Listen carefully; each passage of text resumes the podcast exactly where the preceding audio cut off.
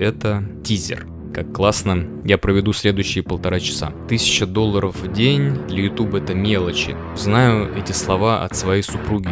Мы, умные люди, отвечаем вот так вот. Лично ни с кем не был знаком и сейчас не знаком. Я искренне хочу бросить пить, и чтобы у меня был монтажер. Он всех научит, как зарабатывать на ютубе. Раз, два, три. Мир не восхитился мной, стоящим у стены и чего-то там рассказывающим. Не знаю почему, но так надо. И там начали творить разную дичь. Я не знаю, почему я не посмотрел эту вещь, но я ее не посмотрел. Вот и все. Привет. Это подкаст онлайн-берлога. Меня зовут Саидкулов Артур. Я SEO-эксперт и обучаю привлекать клиентов – в этом подкасте мы говорим про бизнес, маркетинг и продажи. Всем привет! Два месяца назад один из моих предыдущих гостей, Макс Факин, разместил у себя в своем блоге информацию о своем друге, который в свое время занимался монетизацией сайтов, Сейчас он занимается монетизацией YouTube и активно ведет свой канал, рассказывает об этом, дает какие-то полезные лайфхаки. Его зовут Юра, никнейм Скудаум, и он сегодня у нас в гостях. Юра, привет. Привет. Не знаю, надо сказать, наверное, Ола Амигос, чтобы кто-то понял.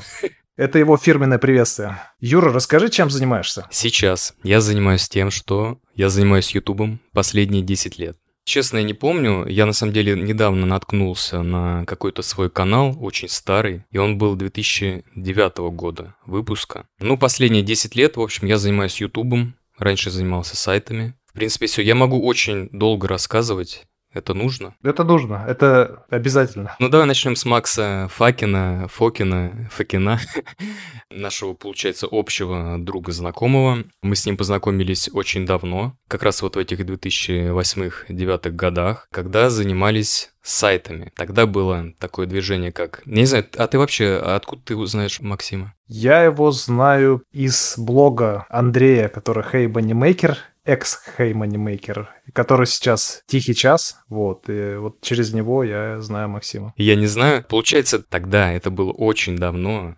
может быть, кто нас будет слышать, э, тогда еще не родились. Было такое движение «Бомж», господи, я сам уже забыл. SEO-бомж, я правильно понимаю? Да, SEO-бомж, то есть люди писали свои текстовые блоги о том, как они зарабатывают в интернете на квартиры, машины, и все такое прочее. Я туда влился в это, ну, я не был в этом бомж-движении, но писал на эти все темы. Я занимался сайтами, много чем вообще занимался, строительными сайтами, какими-то трафиком интернет, э, хрумером прогоняли всякие ссылки, не ссылки. А, в общем, много чего интересного было. И тогда познакомился с Максимом. Тогда были времена ICQ. Очень плотно с ним общались. И постепенно, постепенно все эти сайты из моей жизни вымывались в силу определенных обстоятельств. И получается, 10 лет назад, в 2013 году, я наткнулся на одного русскоязычного блогера, который живет в Америке, как ты в Польше, так он в Америке.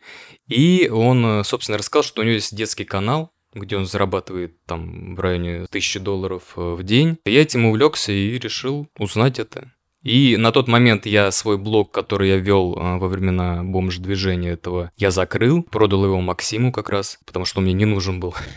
вот. И продал, как прозвучало, кстати, я за какие-то символические просто деньги ему отдал, домен, можно сказать. Я начал заниматься ютубом, мне стало интересно. Это были времена, когда на ютубе можно было заниматься чем угодно, за это платили деньги, никто никого там не напрягал, правила были очень лояльными. И, собственно, я начал вот писать блог уже на тему Ютуба, Скудаум. Назвался так, потому что, чтобы ко мне не было никаких претензий. Это если кратко. А потом, а, собственно, текстовый блог я опять вел, вел, вел, вел, и он мне надоел потому что ничего не происходило в жизни, все было стабильно. И вот в какой-то момент, когда YouTube начали закрывать, когда вообще в мире такие э, начали происходить, не знаю, как сказать, чтобы не сесть проблемы, я начал вести канал на YouTube, о YouTube. Такой путь короткий. Юра, я правильно понимаю, что ты перешел из монетизации сайта на монетизацию YouTube? То есть и до этого блог, про который ты говорил, это steamy.ru. Да, да, да. Я занимался сайтами просто разными, и на тот момент, когда я уже, ну, мне просто надоело, я занимался ими, получается, в районе там пяти лет,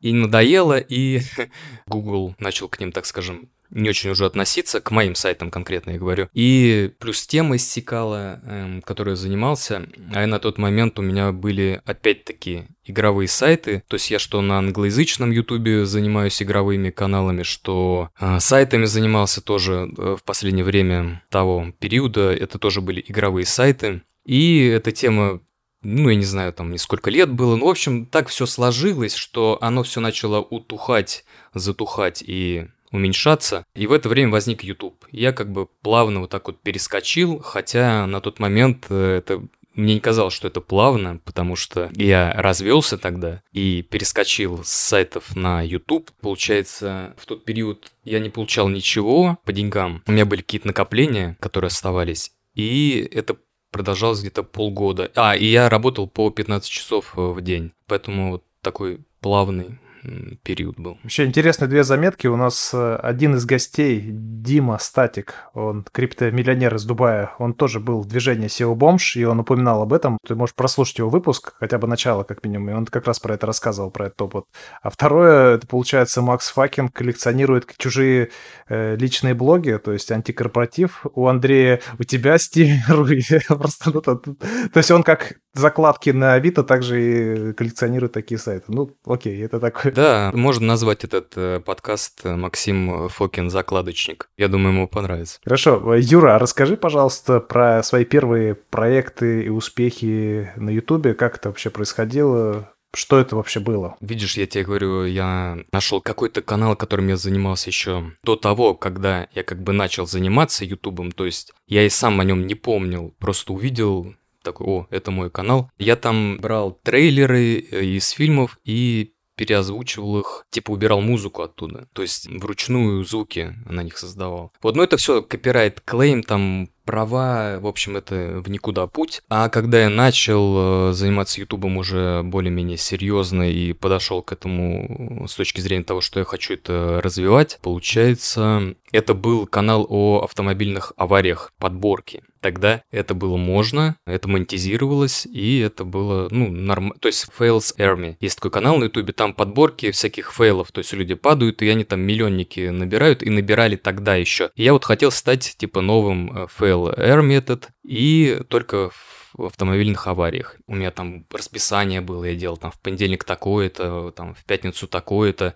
Я э, загрузился, внедрился в Reddit, и там собрал первоначальное комьюнити, которым понравилось то, что я делаю, потому что они американцы, американцы, а я русский, а в основном все аварии, они русские, так получилось, то есть у русских много видеорегистраторов. И, соответственно, я делал там переводы с русского, э, субтитры эти пускал им, им все это нравилось, и образовалось такое сообщество там внутри моего канала, и они его подняли, и он так пошел в гору, то есть он там за год, получается, он собрал 100 тысяч подписчиков. Мой палец уже тянулся к тому, чтобы заказать кнопку серебряную. И в этот момент э, канал забанили. Первый раз, по-моему, я его восстановил, и его забанили потом второй раз навсегда. Забанили из-за моих ошибок и из-за того, что я как бы много чего не знал. Ну, или думал, что особенный, не знаю. Ну, в общем, такая у него судьба была. Но самый прикол заключается в том, что у меня опять был плавный переход. То есть, э, в момент, когда канал еще не забанили, я начал интересоваться детской тематикой на Ютубе. Вот этими всеми... В детство это все там Микки Маусы, все игрушки, какие-то обзоры. Я начал переходить на это. Параллельно занимался каналом с э,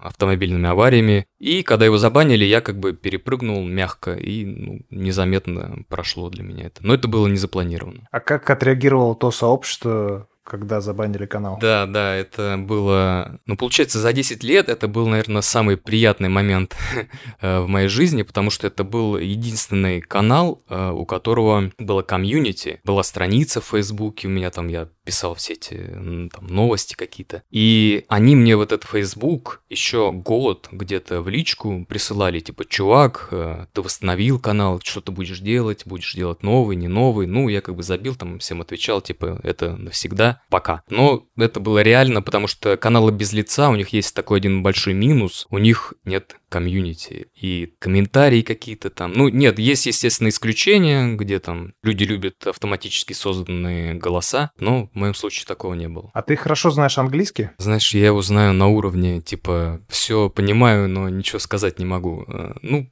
в принципе, я знаю английский, я даже в рамках там игровых каналов пробовал себя с лицом, все там, ну не обзоры игр, а какие-то прикольные моменты, вот это все там смешные нарезочки, я там сижу, даже не то чтобы говорю, какие-то звуки издаю и там добавляю типа английские слова, вот. Но с этим каналом, кстати, прикольная ситуация вышла, потому что я начал так делать, я потратил очень много времени на то, чтобы научиться там hi guys и вот это вот все, какие-то там словечки у меня в шарцах были рекомендации, там, как говорить по-английски, все там фразы расхожие, я там обложился этим английским, записывал видео даже с коронавирусом, сидел там, это очень сейчас смешно смотреть, я там сижу, торможу, и в итоге Оказалось, что канал был на подъеме, и я в него решился так вложиться, типа сделать его человеческим, а я не посмотрел одну единственную вещь. Я не знаю, почему я не посмотрел эту вещь, но я ее не посмотрел. Вещь это была география. И география была Россия, Грузия, там Азербайджан.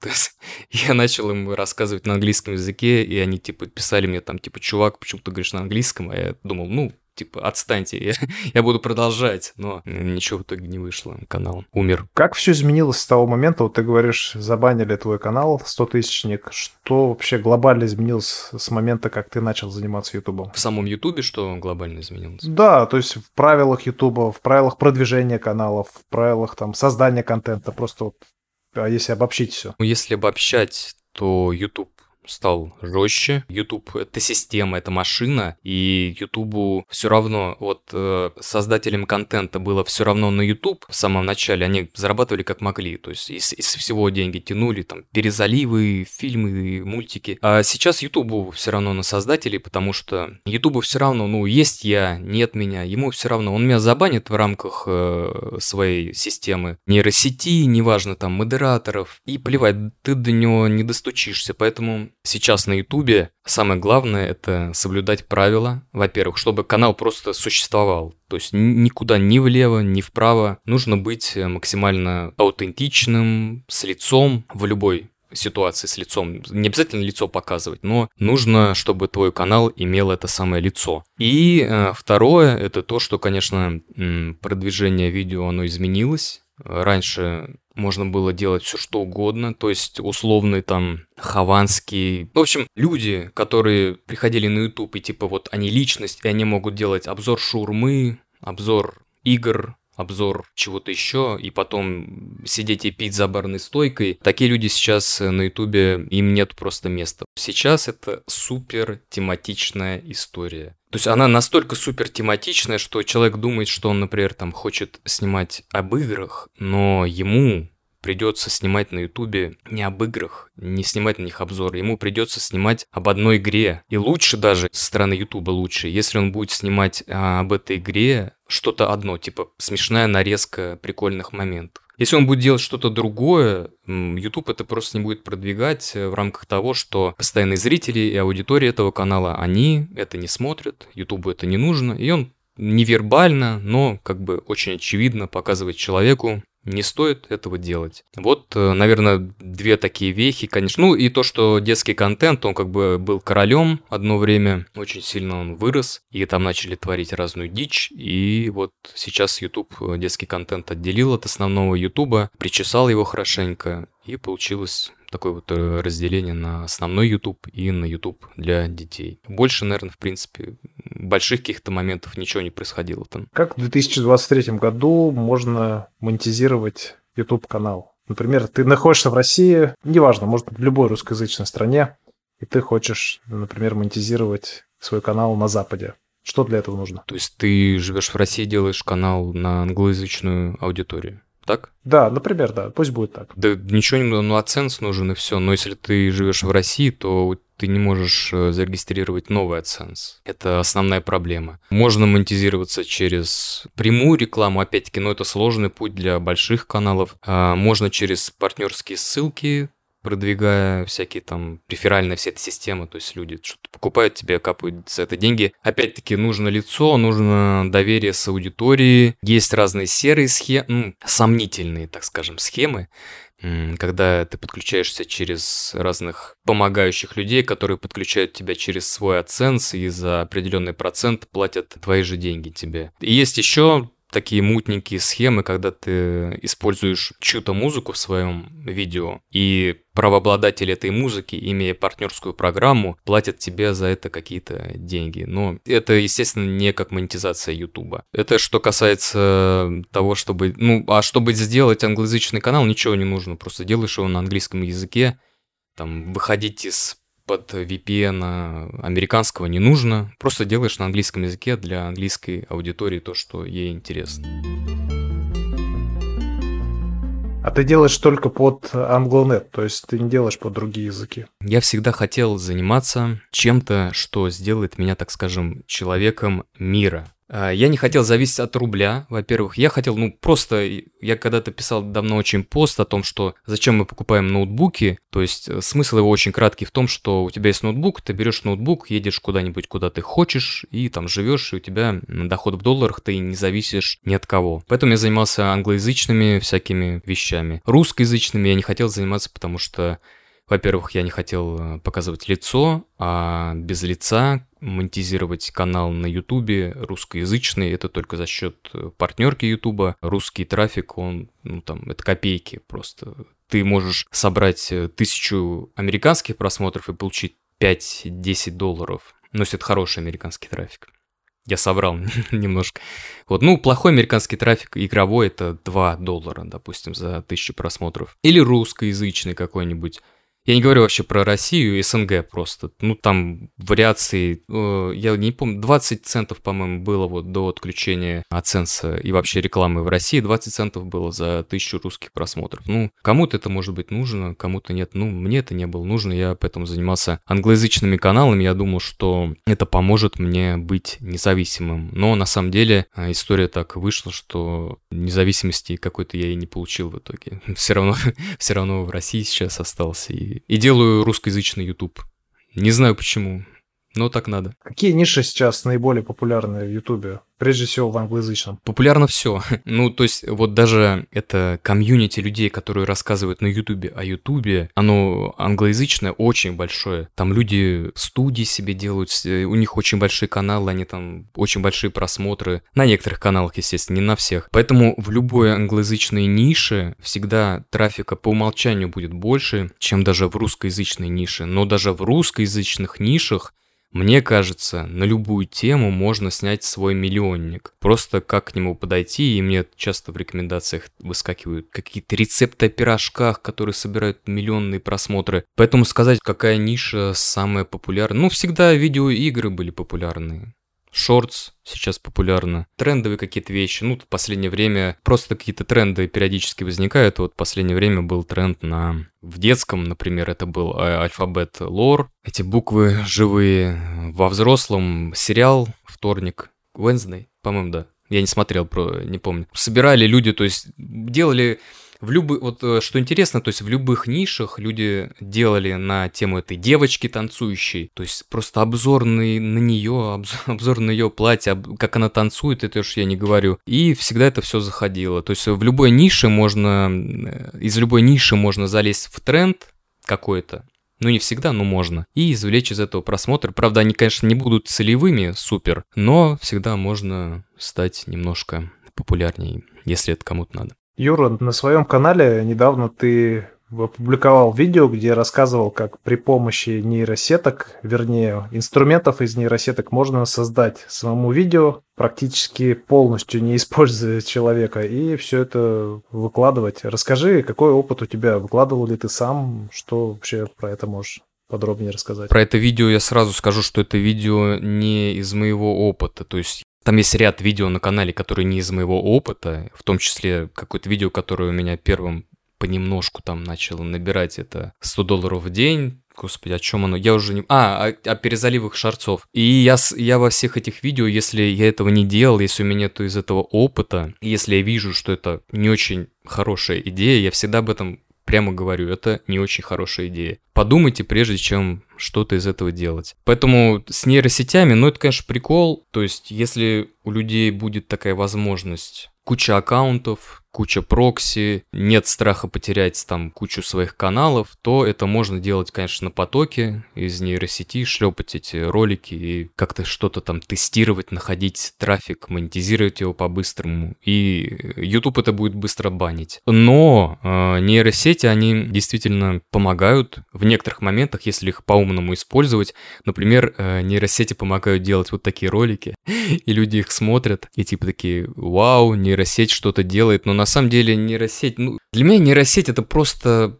какой-то скрипт с огромной базой данных. Вот был Акинатор, которому задавали любые вопросы, и он тебе там через 2-3 вопроса давал ответ что-то загадал в уме. И любые базы данных, мне кажется, они абсолютно так же работают. Я не разбираюсь. Естественно, Миджорни, Леонардо, которые рисуют, это круто. Вот это вот можно использовать. Это нейросети, которые могут помочь делать уникальный контент на Ютубе. Все остальные Пока что это какое-то баловство, и искусственный интеллект — это не рядом с ними со всеми. Ерунда. Мое отношение к этому — это ерунда, которая может помочь э, делать прикольные видео. А сколько у тебя сейчас каналов и какой они тематики? У меня сейчас из каналов действующих это три канала. То есть э, о каждом канале я писал в своем текстовом блоге Скудаума. Они все основаны на игровом контенте, но они не на игровые темы. Так нет, я опять вру.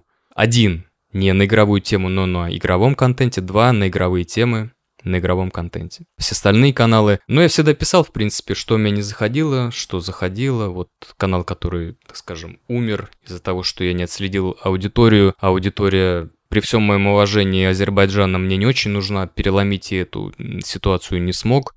А, вот, поэтому я перестал им заниматься. Я пробовал, да я много чего пробовал, ну вот, и получается, всегда оставалось то, что мне действительно нравится, а нравится мне вся игровая сфера, мне нравится, я всегда следил за ней. Я не игроман, но почему-то мне всегда нравилось вот именно следить за всякими событиями, которые в этой сфере происходят. А в этих каналах ты светишь свое лицо или это просто какие-то обзоры от третьего лица? Нет, я никогда...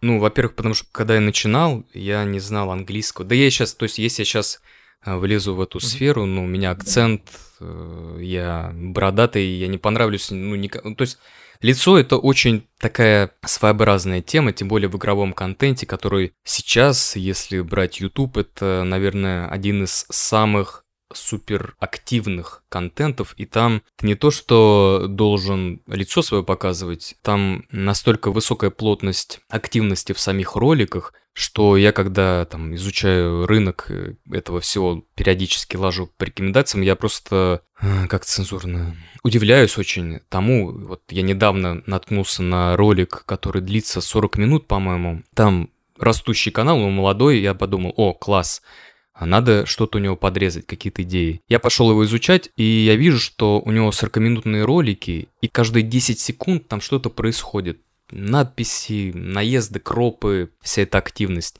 вставки. Я подумал, наверное, он этим цепляет людей в начале видео. И я начал его просматривать на быстрой перемотке все эти 40 минут. И все 40 минут там что-то происходит. Такой контент я не знаю, как делать в одиночку, как э, не сойти с ума, чтобы делать на таких длительных отрезках такую плотность частоты кадров. Поэтому, что касается лица, я лица а, никогда не использую, потому что я не житель Америки. Ну, я не родился там, и люди не будут меня смотреть. Есть э, всякие crazy Russian хакеры, которые за счет своего акцента и харизмы, допустим, могут взаимодействовать с англоязычной аудиторией посредством вербального общения. Э, я так не умею.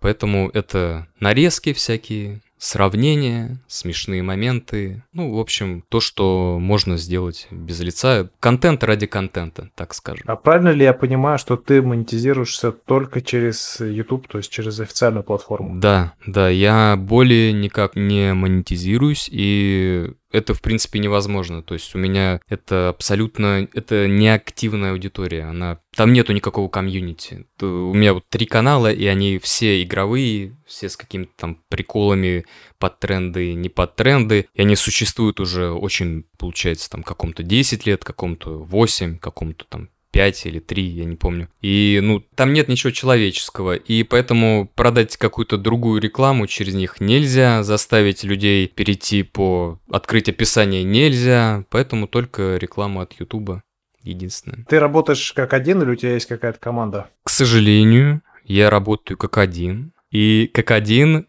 я не могу не работать, как не один. Я не умею делегировать. Я очень сожалею, что я не умею делегировать. Я не знаю, с чем это связано. Комплексы, травмы детства, еще что-то. Но я искренне считаю, что то, что я делаю, хорошо сделать могу только я. Если это будет делать кто-то другой, типа, как будто я к этому уже не приложил руку.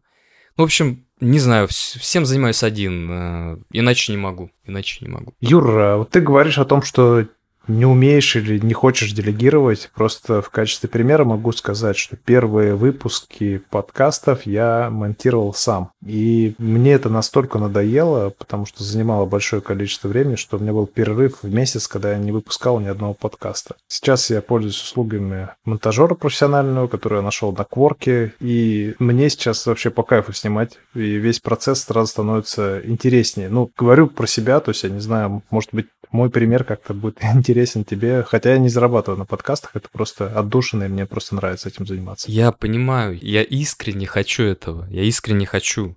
Я, я сейчас чувствую себя как в клубе анонимных алкоголиков. Я искренне хочу бросить пить, и чтобы у меня был монтажер. Но я боюсь, что когда я найду монтажера этого или монтажника, не знаю, я больше времени потрачу на то, чтобы объяснить ему, как я хочу, допустим, смонтировать это видео. Если он меня не поймет, мне придется искать нового монтажера, объяснять ему что-то и так далее. Но это все отговорки, и по факту да, я устаю, когда с Кудаума монтирую эти видео. Не знаю, может быть, кто-то не догадывается, но контент, который я там делаю, он очень время затратный э, в производстве, и на его производство я подсчитал недавно, э, у меня уходит от 8 до 10 часов. То есть я утром записался, и к 10 вечера я, так сказать, свободен, могу идти спать. Поэтому, может быть, я когда-нибудь к этому приду, но пока что мне нравится делать э, то, как я это вижу как я хочу создавать. Я тоже ничего с этого не зарабатываю, по сути, пока что так. А что касается твоих зарубежных YouTube-каналов, насколько это прибыльное дело, сколько ты там зарабатываешь? Давай так, я по поводу сейчас не буду э, называть э, цифры. Если кому-то цифры интересны, то суммарно на этих трех каналах, я просто недавно скриншоты делал, хотел ответить на один комментарий на YouTube-канале Скудаума. Там очень много комментариев, типа чувак, ты учишь о том, как набрать миллион просмотров на YouTube Shorts, но на твоем шарте полторы тысячи просмотров. Каюсь, э, это меня цепляет иногда. Вот я хотел ответить типа скриншотами, но потом передумал. И вот что я там скриншотил. С трех каналов эти 48 часов последние на просмотров, и там получается суммарно, в общем, 300 тысяч просмотров за последние 48 часов. Кому надо, те поделят и посчитают, сколько в день получается. Вот пик, пик а, был как и у многих. Кстати, ты когда вот спрашивал про что изменилось на Ютубе, я забыл сказать, что с 2020 года где-то... А, ну получается, как ковид, наверное, начался. Но это не связано. У игровых каналов график просмотров такая нисходящая кривая вниз. То есть у всех был в 2020 пик, и потом у всех, ну, у старых каналов, понемногу-понемногу начало это все снижаться. И вот э, в 2020 году, получается, было в районе сколько. Я опять скриншот э, в каком-то видео на Скудауме мелькал там. По-моему, что-то 575 с одного канала было в день. Но это, естественно, это не каждый день у меня было, это было, это были хорошие времена, которые потом закончились. Ну, не только у меня, к сожалению. Поэтому заработки, наверное, так. А в 22 году что-то изменилось именно в плане заработка на зарубежных каналах? Ничего не изменилось. У меня. По поводу русскоязычных каналов а, я отслеживал, что у них там есть, так скажем, разговорчивые блогеры, которые любят поделиться в рамках своих каналов о своих достижениях в плане заработка. И э, когда это все началось, э, у них срезало примерно процентов, ну, 20-30, они говорили там в среднем, именно с монетизацией Ютуба. А уже к осени, наверное, 2022 года у них срезало в районе 50-60%. Но нужно понимать, что там есть же русские живут не только в России, русскоязычный трафик это другие страны, в том числе из Америки. Вот, а у них реклама показывается, поэтому как бы за счет этого осталась какая-то монетизация. Ты общаешься с какими-то блогерами, которые тоже занимаются монетизацией? Может быть, лично видишься? Вообще ни с кем не общаюсь. Э, дело в том, что да я вообще не общительный, так скажем. Когда я начинал писать о Ютубе в рамках текстового блога, людей, которые рассказывают о Ютубе, их было вообще мало. Хотя я многих и тогда не знал, а тогда были некоторые видео и каналы, которые публиковали потрясающие видео, типа как создать канал или как набрать просмотры на видео. И у них видео эти набирали миллионы просмотров. Почему-то сейчас эти каналы заброшены, их люди не ведут. Видимо, их перестало это интересовать. К чему я это все рассказываю?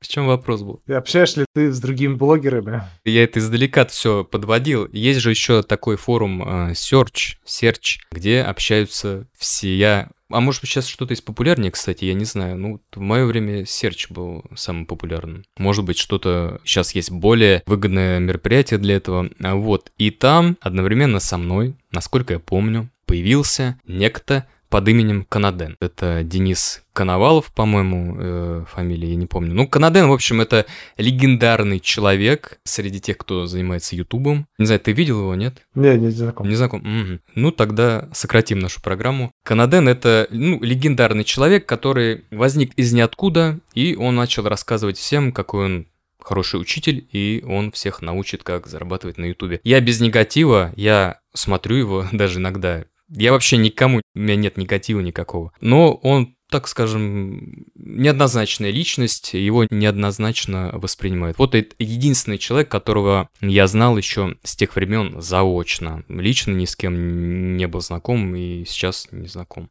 Только смотрю. Только смотрю. А ты даешь какие-то платные консультации? Вообще планируешь ли ты обучать? По поводу обучать. Я не планирую, потому что у меня нету на это вообще времени. Я даже когда вижу, кто-то начинает обучать, и люди там начинают о, да он там инфо-цыган стрижет с людей бабло, а, я сразу прикидываю, а сколько человек вообще будет тратить на это обучение времени. Он же должен просто жить этим обучением, все эти там бесконечные голосовухи отправлять, что-то там какие-то комментарии оставлять, отвечать на эти вопросы. И я не был готов, когда перезагрузил свой э, YouTube канал Скудаун, который, кстати, был запущен довольно-таки давно, но я его забросил. И вот я в этом году, получается, его перезагрузил. На нем-то тысяча подписчиков вот собралась недавно, а люди пишут мне комментарии типа консультации, менторство, наставничество – я, слава богу, знаю эти слова от своей супруги. Она как бы в этой теме немножко варится. А так бы я очень удивился, потому что кто я такой, чтобы вообще ко мне обращаться? Я просто делаю информационно-развлекательный канал, техно-канал, не знаю, о Ютубе. Все. Но люди пишут консультации какие-то, чтобы, ну, вот это менторство, типа, говоришь там, когда, что им нужно делать, чтобы прийти к какому-то результату. Я отвечаю очень на многое бесплатно. Но просто есть какие-то ситуации, когда человеку нужно, чтобы я уделил ему время, и я дал две консультации. Пока что так. А какая мотивация вести канал на русском языке, если ты его никак не монетизируешь? Интересно знать. Мотивация у меня была изначально вообще такая. Я рассказал, что когда я начал заниматься ютубом, у меня была ситуация немножко, земля у меня колыхалась под ногами, и я это без всякого там стеба, у меня были чисто, ну, в общем, из альтруизма я это сделал, потому что я подумал, что если люди будут находиться в какой-то ситуации, в которой у них нету денег, и они знают, чем заняться, почему бы мне не рассказать им о своем опыте? Я никого не хочу учить, никому не хочу ничего рассказывать, как им жить, что им делать. Я просто хочу им сказать, я делаю так-то, у меня получилось. Я сделал так-то, у меня не получилось. А, с Ютубом, во-первых, мне захотелось живого общения от людей, которым интересна та же тема, которая интересна мне. Я не знаю, как это, наверное, наверняка как-то называется. Вот, но мне захотелось просто какого-то сообщества вокруг э, всей этой системы. Это раз. А, два, мне просто как нарыв или что-то, э, мне захотелось его прорвать и рассказать о темах, которые мне интересны. Это два. И три, мне захотелось развиться самому вот в этой теме видео с лицом, монтаж, вот эти все вставочки, а, нарезочки и прочее. Монетизация, я предполагаю, то, что, ну, консультации и вот это вот все остальное, может быть, какая-то прямая реклама, если у меня будет много просмотров. Но я честно говорю, я не двигаюсь за счет того, что у меня есть какая-то цель, вот хочу монетизироваться. У меня этого нету. Хочу просто делать. И вот я пока делаю, оно как-то само все и идет. Отлично. То есть у тебя мотивация это поделиться с теми, кому это интересно, и дать какую-то пользу, правильно я понимаю? Да, да. Просто я не, я не люблю на себя навешивать там какие-то типа медали или что-то. Вот, но мне реально хочется, чтобы люди поняли, что есть какие-то вещи, на которые они, может, не обращали внимания, но они им могут помочь как-то поменять их жизнь, направить ее в другое русло, потому что, опять-таки, я находился в какой-то момент вот в ситуации, когда сайты закончились, как бы YouTube еще не начался, и, может быть, кто-то боится туда шагнуть. Я вот показывал что, может, не стоит бояться. Сейчас не знаю, что показываю. Сейчас э, все эти смешочки. У тебя был перерыв 4 года, когда ты не размещал видео на канале. Что происходило в это время? Почему ты, во-первых, прекратил и почему ты начал? Я начал это все супер ужасно. Это было, э, я даже скажу, это было нарочито ужасно. То есть я не то чтобы я специально делал такие плохие видео, но в них было плохо все, и я это понимал, и мне не хотелось вообще заморачиваться по этому поводу. И я даже делал больше, я типа размещал там надписи, видео белым шрифтом на белой стене, то есть их было почти не видно. Зачем я это делал? Потому что я думал на тот момент, что ценность видео — это информация, вот что она в любом виде, ты ее преподносишь людям, и они такие, вау, ничего себе, никто нам об этом не говорил, готовы это кушать. Я даже видео никак не называл, то есть я их называл там «Привет, мир», и там чисто с блога пришло 3000, по-моему, просмотров на этом видео. Просто 3000 человек пришло, посмотрел, какие-то комментарии там оставили, типа, ну, нормально. Ну, мне сейчас это странно и больно смотреть, но тогда это было, типа, нормально. И я разместил несколько видео, Мир не восхитился мной, стоящим у стены и чего-то там рассказывающим на микрофон от фотоаппарата, так что меня не слышно. И я решил, ну, зачем я это буду продолжать, и продолжил заниматься англоязычным ютубом, писать что-то в блог. Смысл в том, что ничего нового у меня не происходило, то есть там стартовал когда-то канал, не зашел, написал, стартовал, зашел, написал. А так, чтобы какие-то отчеты там делать, ну, мне это было, если честно, уже особо не интересно. Что-то вот особенное, всегда об этом писал и делал видео записывал. Нет, видео не записывал, только блог писал. Юра, а можешь коротко такой краткий гайд дать тому, кто вот, например, вообще никак не связан с миром Ютуба западного особенно, да, как он может... Вот у него есть идея какая-то, например, он, не знаю, печет пирожки, и, например... Угу. Это хорошая идея, без стеба. Или он, например, знает какие-то уникальные рецепты пиццы, пасты, еще чего-либо, и он хочет монетизировать все это. То есть, например, есть даже, может быть, какая-то кухня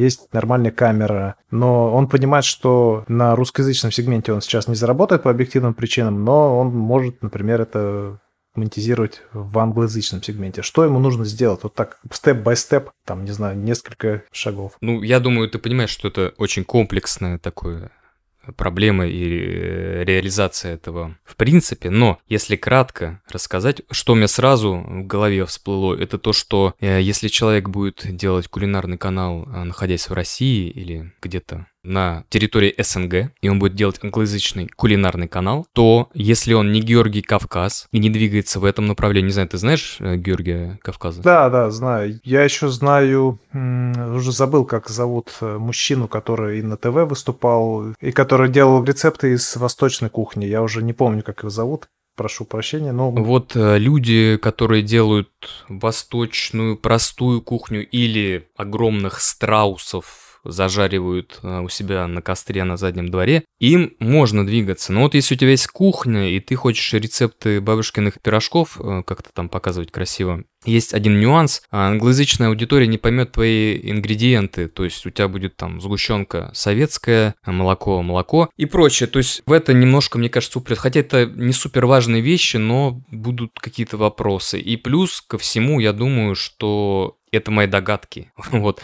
Но мне кажется, что все-таки нейросети Ютуба немножко читают то, что происходит на видео, и они принесут немножко русскоязычной аудитории на все эти русские надписи. Но это не суть, это так э, я докопался. Вот, а что нужно начать? Делаешь видео, делаешь канал, все на английском языке, естественно. Смотришь своих конкурентов, как делают они. Добавляешь туда англоязычные надписи, когда делаешь э, этот рецепт. Все рецепты, все описания, все названия, все теги, все на английском. В более ничего. Ну, то есть, как вот на русском ты снимаешь, просто придумайте видео крутое, кулинарное на русском языке и просто замените все надписи и слова на английский язык. Больше ничего не нужно придумывать. Это абсолютно. Но, опять-таки, нюансов-то много, то есть э, я не думаю, что, например, на Западе кому-то интересно какое-то традиционное русское блюдо. Но если, опять-таки, назвать это видео как-то интересно, там что-то в стиле «все офигели, когда узнали» и так далее, все эти кликбейтные слова, тогда а, можно привлечь западную аудиторию. Ну, кулинарные каналы — это, конечно, интересная вещь, и там хорошая реклама, но их очень много. Поэтому Влетать, может быть, и будет, но вылетают обычно там... Э, я смотрю иногда те же кулинарные каналы, что там происходит, и у них обычно вот на новых каналах, типа вот все видео там по уровню какому-то, одно взлетело, а все остальные все равно по мелкому уровню, то есть либо они сами не догоняют, что им нужно делать, либо там слишком много трафика и дается так точечно. А где все анализируешь? То есть есть какой-то инструмент, э, при помощи которого ты видишь, какие просмотры у того или иного канала? VidIQ — это стандартный плагин, который надо установить. В принципе, если люди занимаются Ютубом, там показывается много чего.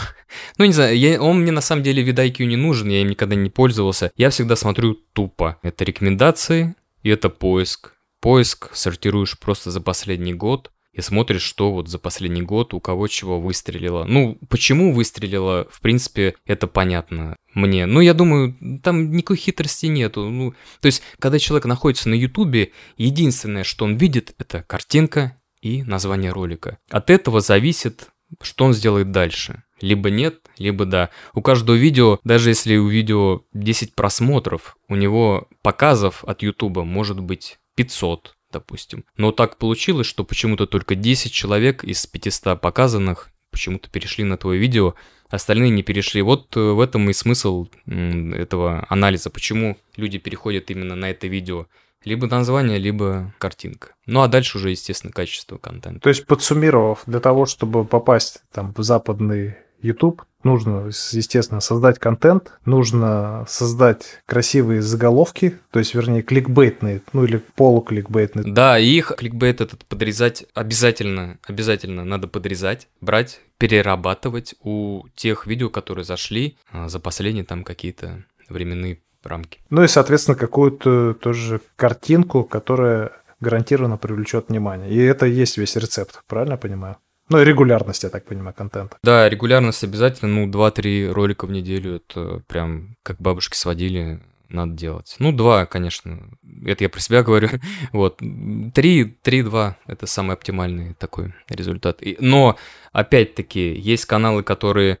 Есть ниши, а, в которых каналы делают ежедневный контент, и в этих нишах трудно будет делать контент типа раз в неделю на расслабоне. Э, но обычно в человеческом каком-то контенте, где люди там смотрят, комментируют, там слишком частые выпуски, они не заходят никогда. А скажи, пожалуйста, какой бы ты дал совет мне, если бы я хотел начать размещать на Ютубе? Я до сих пор только в аудиоформате все размещаю. То есть в моем случае я не могу снять гостя в Варшаве, по объективным причинам большинство героев, они находятся по всему миру. Действительно, по всему миру. Кто-то из Дубая, кто-то там из Грузии и так далее. То есть кто-то в России, кто-то в Беларуси, в Украине. Поэтому хочу спросить, как правильно это сделать, реализовывать, потому что если смотреть на западный YouTube, из того, что я вижу, подкасты там очень популярны. Сейчас идет тренд на видео-подкаст, когда просто в студии собираются двое людей и, собственно, снимают этот подкаст. Что бы ты порекомендовал, как мне реализовать это, чтобы получать какую-то органику? Ты сделал шаг уже.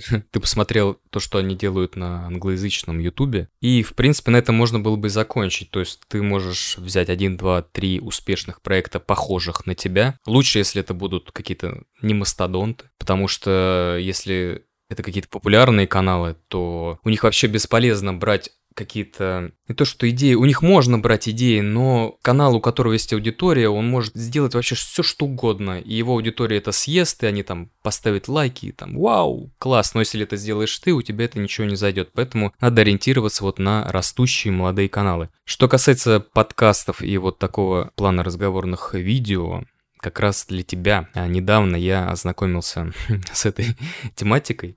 И вот что я понял. Я не помню название этого канала, что-то о Ютубе они там рассказывают. У меня просто в подписках очень много этих каналов, они постоянно э, обновляются. Вот что они делают. Они делают очень круто. У них просто подкасты, просто два человека сидят и разговаривают. Но как удержать людей и как их привлечь, если, ну давай так, два ноунейма э, разговаривают на какую-то тему. А их можно привлечь, как мы уже выяснили, заголовком и картинкой. Ну, картинка для подкастов, конечно, не особо подходит, если только на ней не разместить какую-то емкую, краткую фразу, которую, например, если возьмем просто наш подкаст, да, и попытаемся сделать из него видео. Эту фразу, например, можно взять у Максима Фокина, которую я ему сказал в интервью, которую он, он меня брал, я не знаю зачем, но какой-то был у нас текстовое интервью, и э, я ему там сказал фразу довольно-таки громкую, что Тысяча долларов в день, для YouTube это мелочи. Ну вот что-то такое, не помню, она была короче и как-то интереснее. Соответственно, эта фраза размещается на картинку, на картинке два незнакомых никому лица.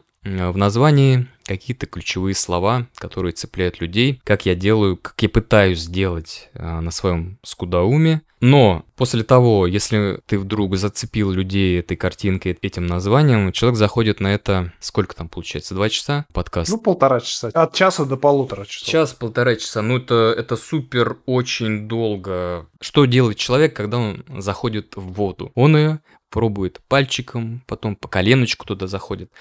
Так вот, когда человек заходит на полуторачасовое видео, ему нужно пальчик этот э, водичку окунуть. И поэтому для подкастов, я считаю, супер подходит это тизер, который есть в начале ролика этого полуторачасового, где выдергиваются под динамичную, эпичную, мощную музыку все ключевые громкие фразы, которые в этом полуторачасовом выпуске существуют. Все эти фразы добавляются там, ну, можно какие-то минимальные, не минимальные эффекты, вспышки. В тизере лучше всего сделать картинку более яркую и сочную, чем вообще во всем выпуске. Какие-то перемещения, активности, естественно, субтитры, чтобы этот текст просто бил в голову человеку, который зашел и такой, о, ничего себе, как классно, я проведу следующие полтора часа. Вот, собственно, я думаю, для подкастов весь такой рецепт. Главное зацепить человека, чтобы он... А, и э, прям must-have, опять-таки возвращаясь к началу нашего разговора, что изменилось в Ютубе, вот я считаю, что тайм-коды в Ютубе — это одно из самых гениальных вещей, которую на Ютубе смогли придумать, потому что я вообще длинные видео, например, без тайм-кодов не смотрю, ну, я не знаю, что там есть, а вот тайм-коды это супер раскрывает, люди пересматривают, досматривают. Если еще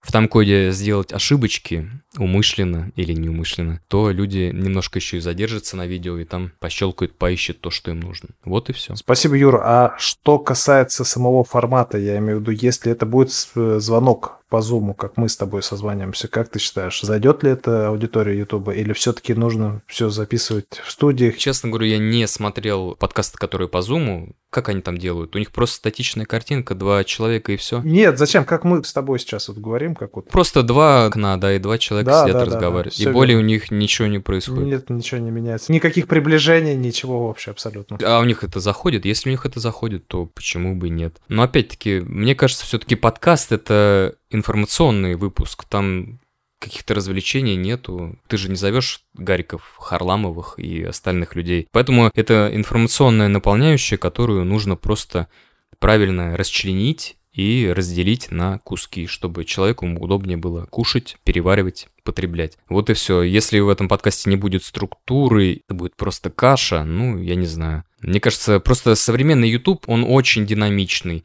То, что раньше человек э, выходил перед камерой, садился и рассказывал там 20 минут как а, видео, чтобы видео набрало просмотры, и это заходило, да, это было 10 лет назад. Сейчас такое видео, как для нас немое кино какое-то. Люди, они просто не понимают, что им там показывают, зачем им вот этот человек просто сидит и ничего не делает. Им нужно какое-то движение, экшен, чтобы их постоянно как будто будили, как будто их толкали. В подкасте это вряд ли сделаешь, но мне кажется, можно сделать вот этими именно четкой структурой того, о чем в подкасте рассказывается. Вырезать вообще, мне кажется, очень много можно. Я писал книги когда-то. И из книг я в свое время прочитал еще много всякой там литературы о том, как писать книги со стороны известных писателей. И все как один, они сходятся в одном, что вырезайте, вырезайте, вырезайте. Типа убивать свое собственное дитя это больно, я про текст сейчас говорю и про видео. Надо к этому стремиться, потому что на самом деле, если ты что-то вырежешь и от этого суть не изменится, от этого не станет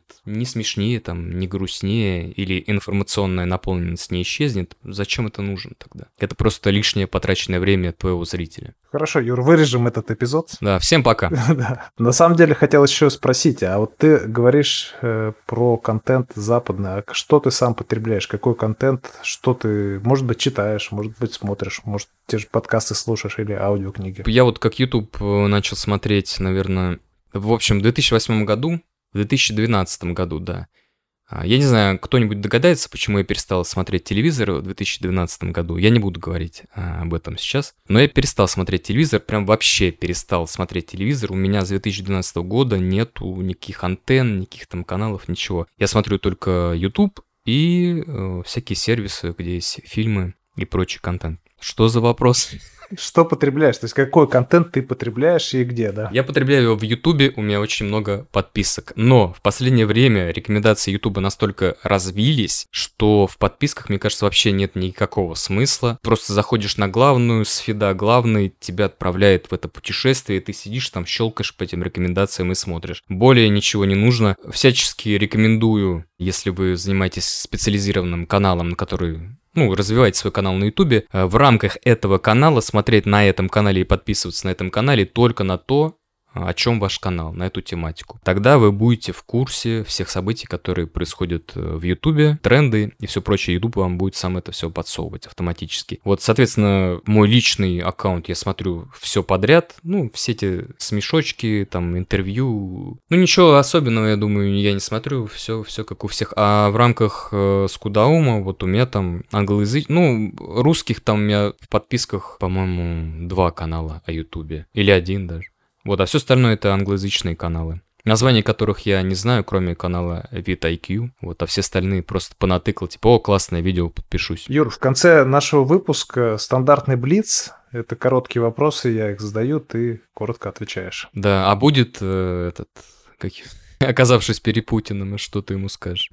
Нет, не будет. Меня вроде бы не Юра зовут, зовут Юра тебя. Это не у всех у вас э, такая штука, да? Как видишь, нет. Жаль. Как видишь, нет. Вертикальное или горизонтальное видео? Горизонтальный. Деньги или призвание? Призвание. Чем бы ты занимался, если не YouTube? Слушай, ну я мог бы намечтать, что я был бы писателем, но так получилось, что я им не стал в силу стечения обстоятельств, когда меня там кинуло издательство. Тем самым отбил у меня желание продолжать это все дело. И кем бы я был, я вот даже не знаю, я никогда не хотел работать ни на кого, это точно, что-то там подчиняться кому-то, вот это вот. Всегда стремился делать что-то сам. Поэтому что-то сам бы делал, таксистом был бы.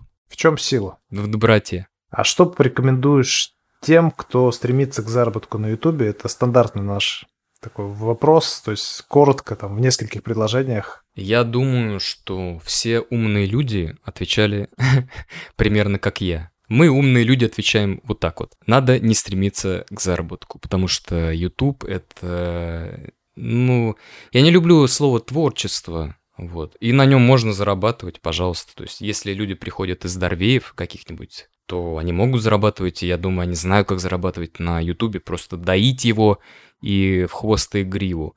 Вот. Но если люди смотрят на какие-то там каналы, которые делают какой-то, пусть творческий контент, то это не про заработок, это про свое любимое дело, которым ты занимаешься, и которым ты будешь заниматься, даже если тебе за это не будут платить. Юр, спасибо большое, было очень интересно, узнал много полезной информации. Благодарю, что посетил наш подкаст. Спасибо, это был у меня первый раз.